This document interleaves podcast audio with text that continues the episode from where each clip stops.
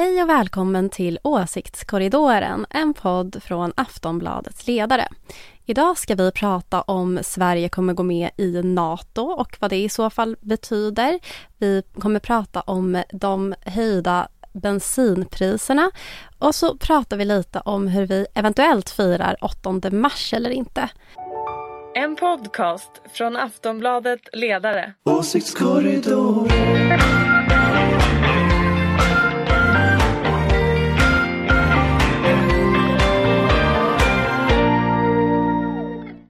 Välkomna till Åsiktskorridoren, en podd från Aftonbladets ledarredaktion. Som vanligt ska vi försöka bringa lite reda i det som händer i politiken, även om det kanske är svårare än vanligt just nu. Med mig har jag i alla fall, precis som det brukar vara, en panel med några av landets mest erfarna politiska analytiker. Från den gröna och liberala tankesmedjan Fores kommer Ulrica Schenström. Här presenterar vi dig som oberoende moderat. Jajamän. Från Aftonbladets oberoende socialdemokratiska ledarredaktion, Zina Al-Dewany. Ja. Och dessutom Aftonbladets politiska chefredaktör Anders Lindberg. Du är socialdemokrat. Det stämmer. Ja, själv heter jag Ingvar Persson och skriver till vardagsledare i Aftonbladet. I den här podden är det ju dock min uppgift att leda samtalet så rättvist och opartiskt jag bara kan. Vi ska prata en massa om kriget och om Ukraina, men eftersom vi spelar in den 8 mars måste jag ändå fråga, har ni firat den internationella kvinnodagen, Zina? Nej, det kan jag väl inte riktigt påstå att jag har. Jag känner inte att jag hade så mycket att fira idag. Du tänker så. Anders då? Alltså, vi har skrivit om det, så det är väl vårat sätt att fira det i den meningen. Men vi har ju skrivit om frågorna som vi tycker är viktiga idag. Jag skriver om mäns våld mot kvinnor. Och vi kommer ju också senare i veckan att skriva mer om frågor som på olika sätt berör jämställdhet. Så att, det är väl vårt sätt att markera kvinnodagen. Sen är det ju liksom, ordet fira är ju konstigt i sammanhanget. Det blir ju fel liksom så. Så att, men det är så vi har valt att göra. Uppmärksammare. Skulle du säga? Markera, sa jag. Men jag kan säga uppmärksamma om du vill. Okej. Ulrika? Jag tänkte när jag kommer tillbaka till Fores att vi matriarkatet då, som är Fores ledning, kanslichef Anna Halla och undertecknad, tänkte nog ta en liten fikastund när jag kommer tillbaka och diskutera vår rapportserie om jämställdhet. Och hör och häpna, ni har hört det förr. Vad kommer vi att djupdyka i? Jo, föräldraförsäkring och pensioner. Så håll utkik vad Fores gör här under våren. Så kommer det flera rapporter just på jämställdhetsfrågan. Jag förstår, det där lät ju nästan som ett firande ändå. Mm. Då har vi i alla fall noterat att det är den internationella kvinnodagen och att det finns att jämställdheten är en fråga som kommer att fortsätta att diskuteras och borde diskuteras naturligtvis ändå mycket mer. Men hela nyhetsflödet domineras ju av den ryska invasionen av Ukraina. Vi läser om lidandet befolkningen utsätts för, men också om hur förutsättningarna för vår egen tillvaro förändras. Det gäller ju till exempel frågan om medlemskap i NATO. Kommer Sverige att gå med i försvarsalliansen, Ulrika? Ja, jag tror det. Jag fick en sån känsla när Biden ringde till Magdalena Andersson mitt i natten, som av en händelse. Jag tyckte det var fint.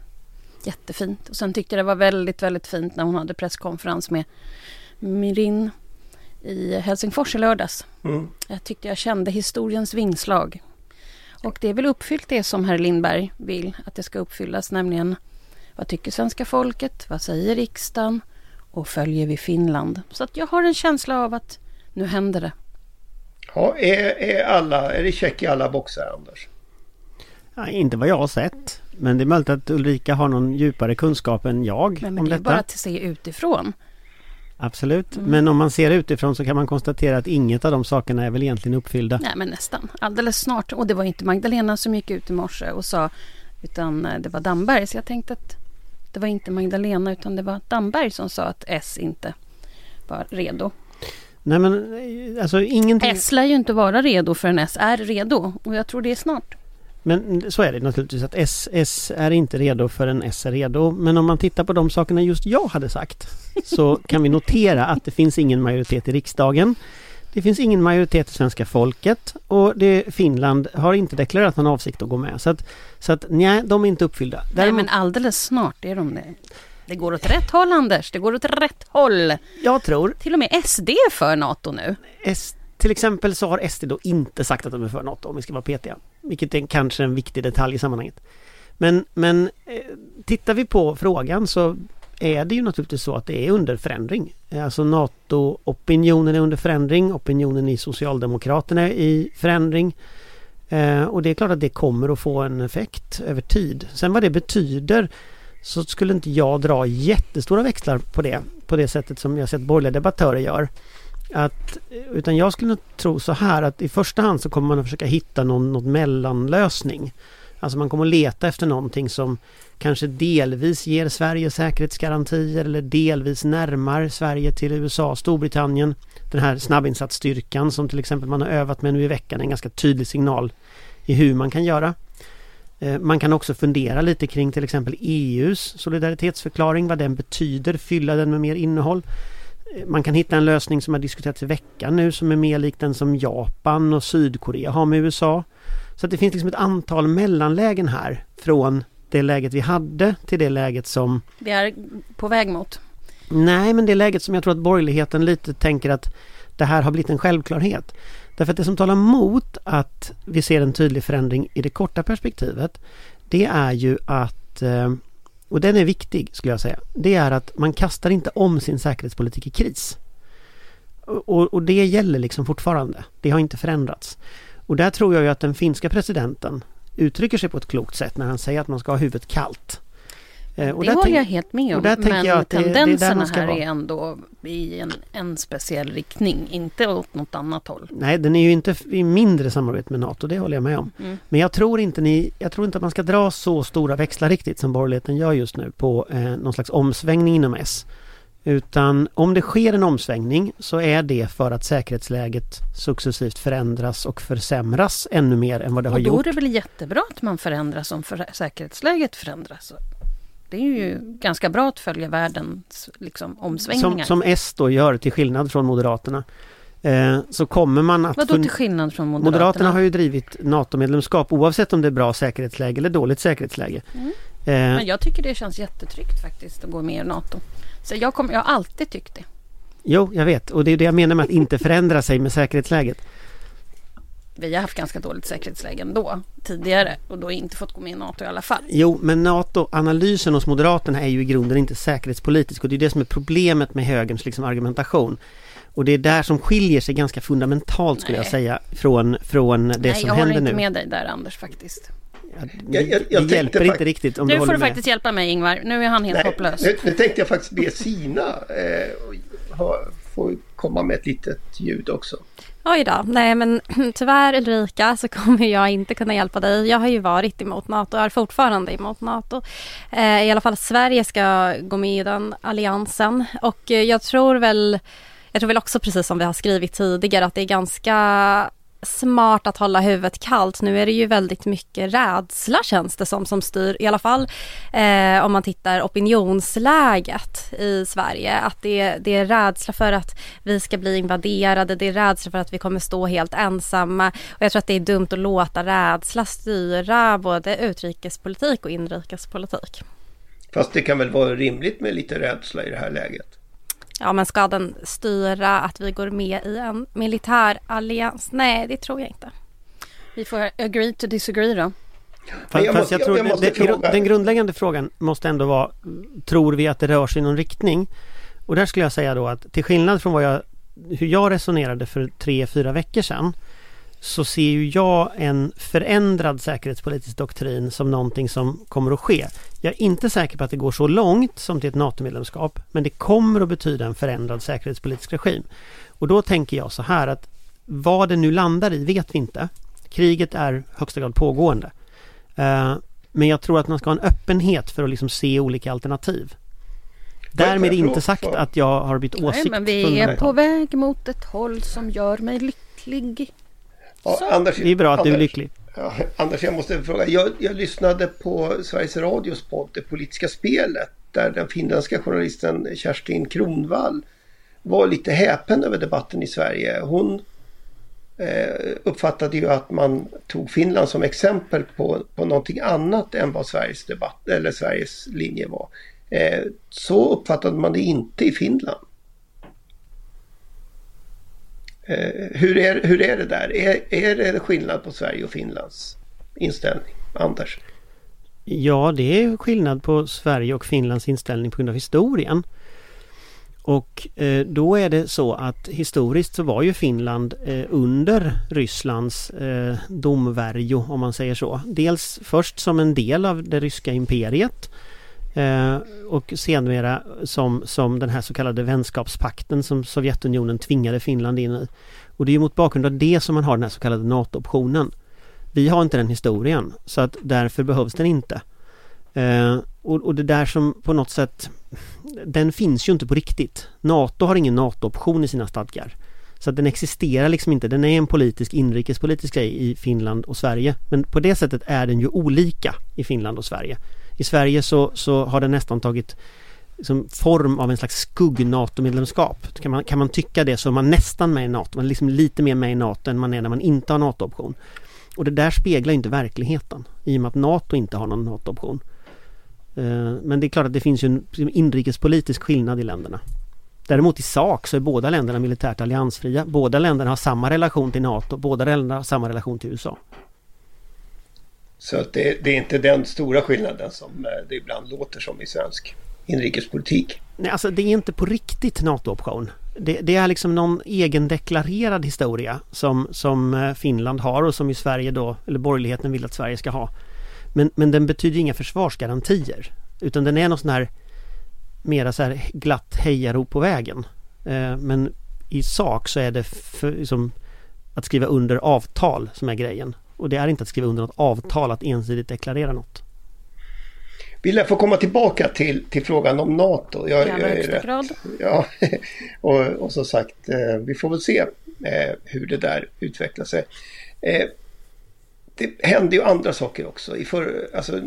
Nu sitter ju försvarsberedningen och arbetar. Och det är väl ingen som tvivlar på att resultatet kommer att landa i höjda anslag till försvaret. Men jag undrar, vad kommer vi tvingas avstå från istället, Zina? Om vi höjer anslagen till försvaret, menar du? Jag tror egentligen att försvaret har ju, på många sätt har det ju varit rätt eftersatt i Sverige. Men att vi skulle behöva avstå från någonting tror jag inte riktigt stämmer. Det är väl att vi kan bygga upp vår säkerhet, och det ökar ju också våra möjligheter att kunna stå alliansfria och kanske inte springa in i NATO. Så det är ju fördelar. Ja, Ulrika, vad tänker du? För jag menar, visst är det väl ändå så att om man satsar på någonting så får man avstå från något annat? Ja, fast jag tror nog att vi nog kanske har pengar till att lägga på försvaret. Och dessutom, om vi nu ska gå med i NATO, behöver vi kanske skicka in pengar från vårt eget försvar för att få gå med i NATO. Det är väl inte så kanske? Jag är som sagt inte någon NATO-expert. Men jag tror inte att det är man måste ju lägga det så att du inte tappar för mycket pengar när det gäller vår vård och socialförsäkringar och sånt. Så att det tycker jag är viktigt att det finns trygghet i samhället. Anders, vi vet ju att du gärna ser mer pengar till försvaret. Ja, och jag tänker ju att det är någonting som i det korta perspektivet nu får finansieras genom att man lånar upp pengar. På samma sätt som man har finansierat att man lånar upp pengar för att ge vapen till Ukraina. Och jag kan tänka mig att vi är i ett läge när vi i det korta perspektivet behöver lämna in pengar eller betala pengar för att klara uthålligheten i försvaret. Men på lång sikt så behöver vi nog höja försvarsanslagen till kanske upp 2% av BNP ungefär. Det som jämförbara länder nu siktar på, som Tyskland till exempel. Tänk att Anders och jag är överens i den här frågan. Men där kommer man ju att behöva höja skattenivån i Sverige. Och det finns ju liksom inget, man kommer inte att kunna trolla fram pengar. Utan här handlar det ju om till exempel att man kan rulla tillbaka lite av jobbskatteavdragen, man kan kanske återinföra fastighetsskatt, man kan införa värnskatten igen och sådär. Så att det finns ju en lång rad möjligheter att höja skattenivån. Och vi har ju i Sverige ett kapitalskattesystem som är närmast att jämföra med ett skatteparadis. Så här finns det ju stora möjligheter att höja skatten och lägga pengar på försvaret. Och det tror jag man ska vara medveten om, att det är ett långsiktigt åtagande. Det kommer att vara en permanent högre skattenivå vi pratar om. Jag är ju alltid emot höjd skatt, men i ett sånt här säkerhetsläge så tror jag det finns en helt annan förståelse för sådana saker. Inte för att jag propagerar för detta, utan bara att jag tror att det är i ett sånt här läge. Men det ska bli intressant att se på alla de här kvinnliga sosseväljarna i Stockholms stad. Vad ska de göra nu när de inte får ha i så fall skatten, värnskatten, om den skulle tas och införas igen? Herregud, det kan bli ett riktigt liv i Stockholms innerstad med alla dessa röda moderna kvinnor som inte vill betala värnskatt. Exakt. Jag tänker mig att det är, jag vill bara säga att Anders fnittrar just nu. Jag tänker mig att det är väldigt många som kommer att vilja betala till försvaret just nu, och jag tänker att det är bra att det är så. Och det ska man ta tillvara, för det är naturligtvis så att det är ju en stor fördel som Sverige har, att vi har en brett förankrad försvarsdoktrin. Men jag tror att man ska nog vara ärlig med folk, den kommer att kosta pengar. Apropå pengar så kostar ju dieseln idag 27 kronor litern ungefär. Och det där fick ju Elisabeth Svantesson att gå ut och säga. Dels att man ska minska reduktionsplikten, alltså inblandningen av biodrivmedel, och dels att den ska bli 5 kronor billigare vid pumpen. Kommer regeringen att kunna säga emot, Anders? Nej, det är över sikt tid. Så den här regeringen säger ju inte så mycket emot, så att det går väl inte antagligen. Men de får väl hitta någon egen teknisk lösning, som den där elbidraget eller något. Men det är klart att man kommer att behöva göra något åt bränslepriserna. Det är väl rätt uppenbart ett valår, det tror jag. Sen kan jag själv ha synpunkter på att det kanske inte är där man borde lägga pengarna, men jag tror att det någonstans...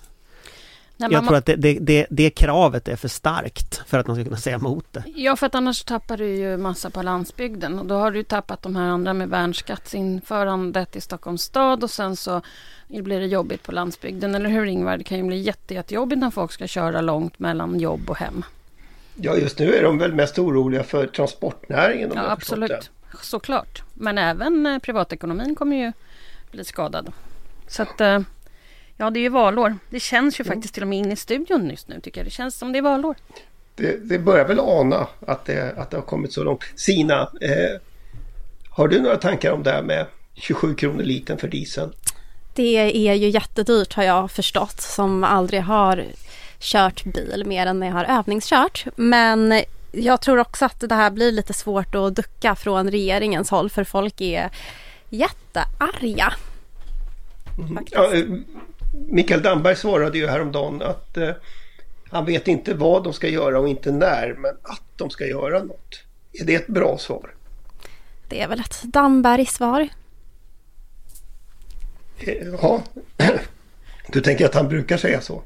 Ja, så jag vet inte. Det känns som att de kan ju försöka ducka det där ett tag, men det kommer inte bli så bra i slutändan om de fortsätter. För att det här är en ganska akut fråga för alla bilägare och även för transportsektorn. Mm. Ja, så det blir billigare diesel. Det är panelen överens om. Nej, det sa inte panelen. Vi hoppas på det. Jag tror tvärtom att vad som kommer hända när ryssarna stänger gaskranen och oljekranen och allting, det är att vi går in snarare in mot en ny oljekris än att vi får några billigare drivmedel, det tror jag. Så att skulle jag få gissa så kommer det snarare att bli brist på solpaneler och vindsnurror. Det, för alla kommer att vilja bygga ut det. Och det är sådana enorma rörelser när ryssarna... Antingen så stänger ju ryssarna gaskranen först, eller så stänger EU den först. Jag tycker EU ska stänga den. Så att jag tycker inte vi ska finansiera Putins krig. Liksom. Nej. Men just det där har ju också varit en politisk stridsfråga. Just vindkraftverk har ju mötts med mycket motstånd, inte minst lokalt. Men nu tror jag att Ingvar bedriver valrörelse. Du tänker på Moderaterna i Stockholms län, kan jag tänka mig. Ja, och nu är det Moderaterna i Stockholms läns fel att Putin har ett krig. Jag tycker den här valrörelsen blir bara roligare och roligare faktiskt. Ja. Jag tänker så här, jag är ingen expert i de här frågorna, men jag ser ju ändå i den här krisen någonting bra, och det är ju att Europa samlar sig. Jag tycker att under pandemin och innan den här krisen kom så var det faktiskt lite splittrat och ganska obehagligt. Jag var väldigt orolig för Europafrågan. Nu tycker jag faktiskt att Europa verkligen har visat sig kunna arbeta ihop i en riktig kris. Så att jag hoppas ju på att vi kan skaffa oss långsiktiga spelregler på en gemensam EU-marknad. Och så får vi se vad som kommer ut av det för att göra oss av med att vara beroende eller betala Putins krig. Men vad jag har förstått som en novis i det här, så behövs det långsiktiga spelregler. Mm. Men du tänker att vi ser liksom början på det? Jag tror faktiskt det. Jag känner mig ändå positiv i Europafrågan, att vi har spelat bra ihop, och jag tycker vi har gjort det redan från början faktiskt. Jag tycker det har varit lite... Det känns tryggt och det känns bra för framtiden, att jag tror att Europa känner att de kan samla sig. Man måste se positiva saker också i en kris. Det kan komma bra saker utav det. Apropå det, alltså, och det här är väl till dig Ulrika, för du har ju pratat länge om hotet mot den liberala demokratin. Ja, jag var lite tidigt på bollen så att säga. Ja. Och för bara några veckor sedan så fanns det ju i alla fall en svensk partiledare som hade svårt att välja mellan Putin och Biden. Exakt. Men nu verkar ju alla tävla om att vara tuffast i sina fördömanden av Ryssland. Har kriget liksom gjort det där auktoritära samhällsidealet nationalistiska omöjligt? Och auktoritärt kommer inte funka. Det behövs öppna gränser, fri rörlighet. Jag tror att den liberala demokratins roll kommer att vara den segrande rollen framöver i Europa. Är det känslan? Det kan naturligtvis hända någonting snart. Och så, men i dagsläget så tycker jag att det är nog inte så inne att vara auktoritär och nationalist just nu. Tänker du så också, Zina? Alltså jag vet inte, jag tycker att det svänger så mycket, och apropå pandemin, det var ju så fort vi fick en riktig kris, då såg vi stängda gränser. Det fanns ju knappast någon solidaritet inom Europa heller, utan det var så här, var nation för sig, och nu ska vi hålla det här borta. Och jag håller med om att det var obehagligt. Sen vet jag inte, kommer det här kriget som Ryssland har startat nu göra att Europa blir mer enat, och vad kommer det i så fall betyda för resten av världen? Betyder att man enar sig inom Europa och sen så stänger man ut alla andra? Så jag vet inte om jag kan vara lika optimistisk, helt ärligt. Det beror väl i och för sig på vem som blir president om 2 år i USA. Det är väl det som allt det här handlar om. Ja, men delvis handlar det väl om det, men delvis så tror jag ju också att själva grunden nu skakar. Om man tar SDs liksom, Rysslands lojalitet, som har varit väldigt påfallande i SDs till exempel, deras alternativmedier har ju många gånger liksom publicerat saker rakt av från RT och Sputnik, de som numera avstängda propagandakanalerna från Kreml då. Och det är klart att på ett sätt så är ju SDs alternativmedier en slags trojansk häst i svensk offentlighet för en rysk mediebild och ett ryskt narrativ. Exakt så. Och så har det ju varit rätt länge, och det har ju SD accepterat. Så att jag menar, någonstans så tror jag att det här är ganska djupt inom SD, att man är en nationalistisk rörelse, och det är ganska mycket samma nationalism och konservatism som Putin har stått för i Ryssland, så att det finns beröringspunkter. Sen är det naturligtvis så att för en svensk nationalist så är ju Ryssland på många sätt också en arvfiende, det kommer inte ifrån, så det finns ju en dubbelhet här i SDs förhållningssätt. Och någonting som jag tror är intressant är också att kika lite på partier som Moderaterna och Kristdemokraterna. Hur kommer de förhålla sig? Kommer de fortfarande stolt kunna göra den här typen av utspel kring flyktingpolitik tillsammans med Sverigedemokraterna? Jag tror att där kommer de nog tycka att det blir svårare i den här krisen. Det håller jag helt med dig om. Man tackar. Hör du det, Ingvar? Vi håller med varandra. Ja, det är utmärkt. Då händer det. Men är det inte så att Moderaternas sätt att hantera det och försöka byta ämne till dieselpris istället? Alltså att man kommer inte att ta den. Fast det kommer ju inte att lyckas på lång sikt. Man kommer inte att lyckas, säger jag inte. Men jag tror att det verkar vara, om man tittar på Moderaternas taktik så är det att varje gång som SD gör bort sig så kommer liksom den här typen av liksom försök att flytta dagordningen till andra saker. Du menar att Ingvar har gått Moderaternas ärende när han pratar om dieselpriser alltså? Nej, men jag tänker att Ingvar pratar ju... Det är verkligen valrörelsen som har startat här idag. Ingvar pratar ju om det för att Svantesson pratar om det idag. Men jag tänker att det som är så intressant i liksom taktiken är att Moderaterna och KD har slutat argumentera om det. De säger bara att all argumentation är ful. All argumentation är brunmålning. De har liksom slutat argumentera för varför de ska kunna sätta sig med SD. Och i takt med att SD trampar längre och längre ner i gyttjan så kommer det där inte att funka liksom. Å andra sidan har vi väl sett den senaste veckan att plötsligt så har också Sverigedemokraterna har sagt att visserligen är landet fullt men det går att ta emot flyktingar om de kommer från Ukraina. Och det kanske också deras väljare är beredda att acceptera. Det kan vara så. Det kan också vara så att de helt enkelt kommer att byta fot när vinden blåser åt annat håll. Jag tycker erfarenheten av SD är inte att det är liksom ett under av konsekvens utan de liksom, whichever way the wind blows liksom, och så far de iväg dit. Och jag tror att det är så nu också. Det är inte så länge sedan Åkesson själv stod nere i Grekland och sa att Sverige var fullt och delade ut flygblad liksom. Men då var det inte ukrainare han skulle jaga bort. Det är sant att det inte var ukrainare, men jag tänker att någonstans så är SD trots allt SD. Och kärnan i det partiet, den kallar sig ibland för ett intresseparti för svenskar. Och den där svenskheten är ganska hoptryckt. Jag vet inte om den svenskheten, den inkluderar ju det är ganska många som inte inkluderas i den. Så jag får väl se hur länge deras stöd för att hjälpa människor från andra länder står sig. Jag är inte övertygad. Men det är trots allt en konjunktur för internationell solidaritet och att hjälpa och engagera sig i andra människor nu. Det verkar panelen vara överens om. Ja, och det är väl bra att det är så. Att det inte blir total kaos. Det får man säga. Hörrni, det är som sagt, vi har bara skrapat på ytan. Det finns ju så mycket man skulle kunna säga om allting som händer nu. Och det hinner vi inte i en podd som den här. Händelseutvecklingen rullar vidare och det kommer ju dessvärre också de fasansfulla rapporterna från kriget att göra. Vi kommer tillbaka om en vecka, men innan dess vill jag tacka panelen. Tack Ulrika, tack Zina och tack Anders. Och dessutom vill jag ju tacka dig som lyssnar. Den här podden finns för din skull. Vi är tillbaka om en vecka, missa inte det. Hej då! Hej hej! Hej, hej. En podcast från Aftonbladet Ledare. Åsiktskorridoren.